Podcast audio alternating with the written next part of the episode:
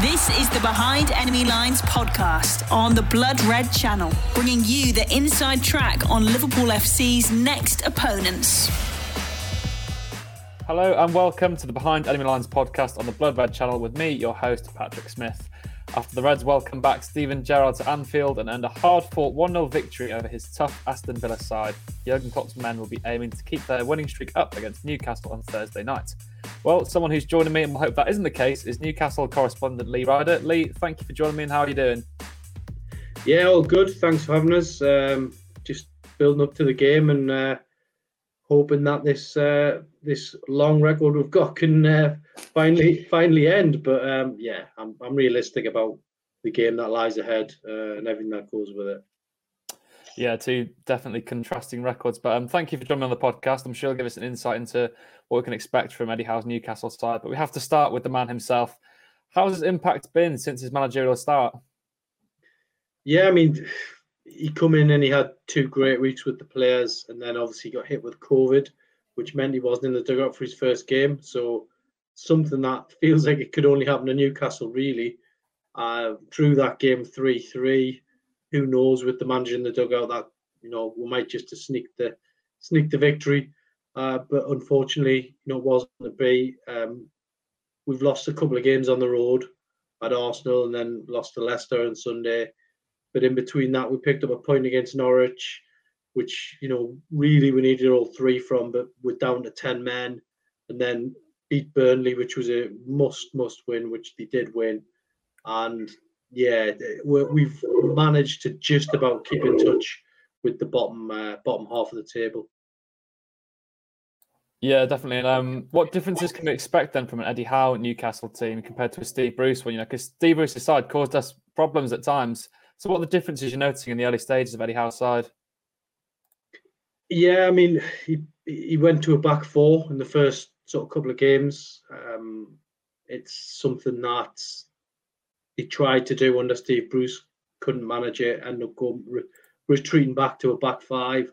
Under Rafa, it was a back five for the majority of the time and we were probably starting to evolve a little bit towards the end of his time and um, accommodate Miguel Almiron, you know, a couple of years ago as, as this playmaker. But we've, we've kind of had to go back defensively again now. Almiron at the moment is playing right wing, um, which isn't his favourite position.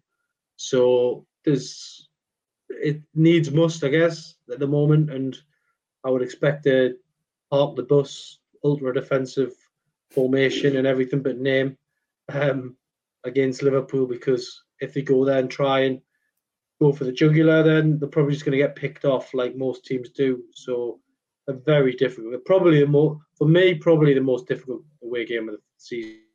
If I'm being, if I'm being totally honest. We touched on the presume they'll park the bus. You know, what tactically can we expect from Newcastle? What dangers can they pose Liverpool? I mean, on the break, if if they do play this counter attack on the break, you, You've got Allan Saint-Maximin, uh, who is lightning quick, lightning quick, and you know can get a shot away, do something nobody's expecting, and I think he'll be relishing this game because whether we like it or not, he'll be trying his best to, to show he can do it against. From what I'm, you know, I'm not buttering anybody up, but Liverpool are world class opposition. You know, I've just had an email drop through from FIFA. They're voting for the World 11. I think there's two or three Liverpool players in that. So it's a world class team you're up against.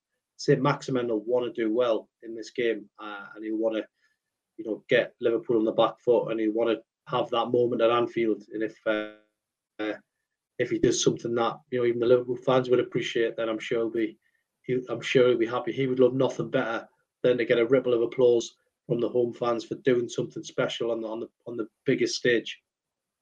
Yeah, he's an outstanding player. Granted, now you've said that, there's definitely going to be transfer links with him in Liverpool, I'm sure. But another player as well who used to play under Eddie Howe at Bournemouth is Callum Wilson, another person who could pose dangers to Liverpool. Yeah, I mean, got for me what was a legitimate goal against Liverpool last season.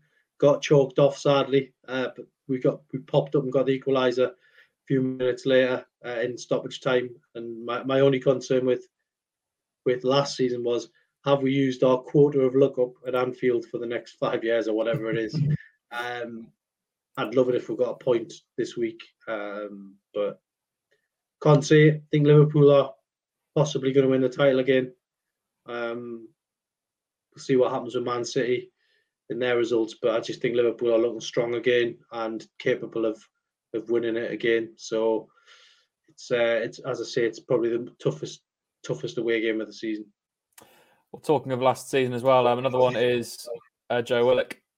Using great scoring form last season, not quite hit the same form this year. Know it's difficult. It was a very particularly good run for him.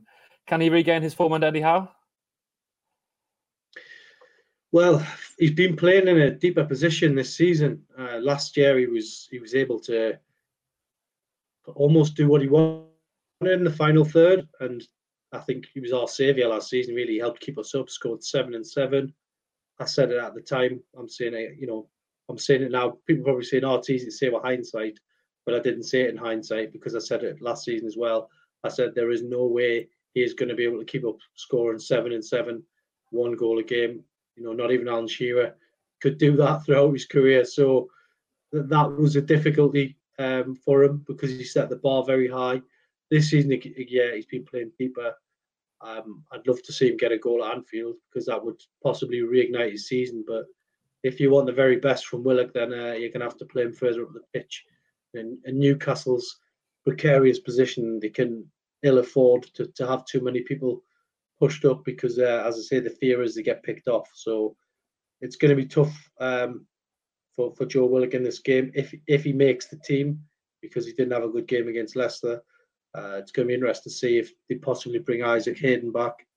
But ultimately, Joe Willock hasn't had a great season so far, and uh, it, it will be great for him if he can turn it around. Behind enemy lines on the Blood Red channel. We touched on the quality that you do possess. A lot of the talk around Newcastle, obviously, is regarding the January transfer window with your new Saudi owners. Is there a particular strategy you'd like to see them adopt, or any particular personnel you've been linked with so far? Well, in, ter- in terms of how how much they're going to spend, or I mean, yeah, I mean, uh, look, because Mike Ashley spent so little, it's left the door open for us to, to have probably, if you want, to splash the cash. The only problem there is, is that other other clubs see you coming and can smell that desperation on you a little bit and crank up prices and you pay premium in January anyway. Yeah, you probably need you probably need a director of football in place, someone who's got associations with other clubs, other agents, and you know can get the business done pretty much before the window opens, then you're ready to go on January the 1st, January the 2nd. Uh, Newcastle haven't really got that. They've got a head of recruitment in place from the previous regime. Questionable um, whether he can get the quality needed. We'll have to wait and see. But I think they will sign players. But I think the loan market is probably, as things stand, is the safest place for Newcastle to uh, to operate. Are there any particular areas of the squad you'd like to strengthen in? well, pers- me personally, I would like to see a new new centre back, someone who's going to come in and organise, um, you know, and, and, help get the job done. It it's always it always sticks in my mind about uh, Kevin Keegan when he first come in, signed Brian Kilcline um, a lot of years ago, and Brian Kilcline was a real. He was the best signing. Keegan said he was his best signing because he steadied the ship. He come in, he got in the dressing room, and he got in amongst people, and uh, he got everyone fired up again, and and I think something of that ilk would be would be perfect this time around. Doesn't have to be a marquee signing either. Brian Kilcline was far from a marquee signing, so somebody who knows a relegation battle, knows how to deal with players and people would be the perfect signing. A couple of loan signings as well. I've seen Jesse Lingard linked. He'd be a fantastic signing for mm. Newcastle. Um, I've seen Dele Alli's available for loan. That could be a good move as well bit of excitement, a uh, bit of excitement, bit of experience. That would be perfect for me. Nobody's asking for a, a, Champions League squad. No one's asking for Mbappe this January. We'll have to wait wait for the future for that one. Yeah, I was going to ask about Mbappe, but um, maybe Nat Phillips could be a new Kilcline. Who knows? But um, moving back to Thursday now, are there any notable injuries within the Newcastle squad that we should be aware of? It's pretty much a, a clean bill of health, apart from uh, Paul Dummett, who's been out for six months.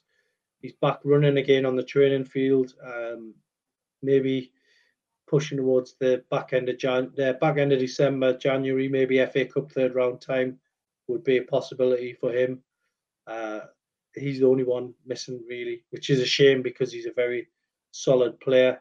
I'm, I'm sure he's known to to Liverpool fans for his. Uh, I think he got sent off, didn't he? With um, yeah, I think so. And had a clash with Luis Suarez as well.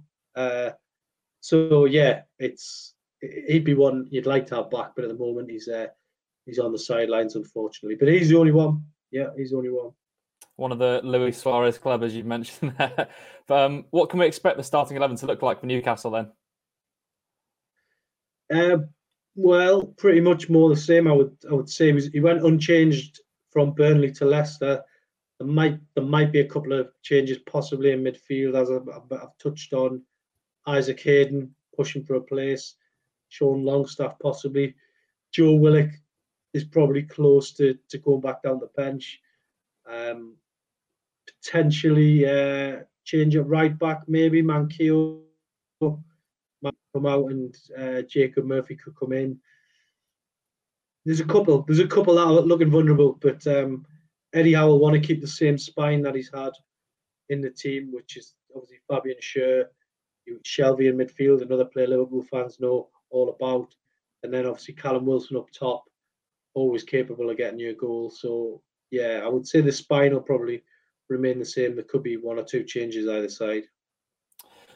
And now moving on to so what are the general terms, uh, general aims for Newcastle this season? You know, obviously you're in a relegation battle. Let's avoid the obvious. They're going to try and beat that. But are there any other aims? What would you want to see from Newcastle as progression this season? I mean, for me, it's survival is is the be all and end all, really. Um, I'd done a piece a, a while back um, saying that they could. I mean, we have had the worst start of any Premier League team, and nobody has, has survived the start we've had. Uh, so we'd be the first to do it. Uh, and after that, I said they need 10 victories from the remaining games. They've got one of the victories that I picked out, which was Burnley. So they need nine more. I don't see the Liverpool game as, as being one of them. I'm not going to bore you and go through everyone that I picked out, but they, they need to get them nine victories somehow. Um, FA Cup, yeah, we've got Cambridge in the third round. Be nice to get through, but ultimately, uh, if they if they didn't have a cup run this year, then I, I, wouldn't be too worried. I would hate to see them have a cup run and, and then get relegated. That's it's no good to anybody. That really, um, Wigan done it, didn't they? And it messed Birmingham as well. So, Birmingham, another one, won a cup, yeah, and got relegated. Yeah, you don't you don't want to uh, be in that situation. So Premier League survival for us would be celebrated uh, within the dressing room, definitely.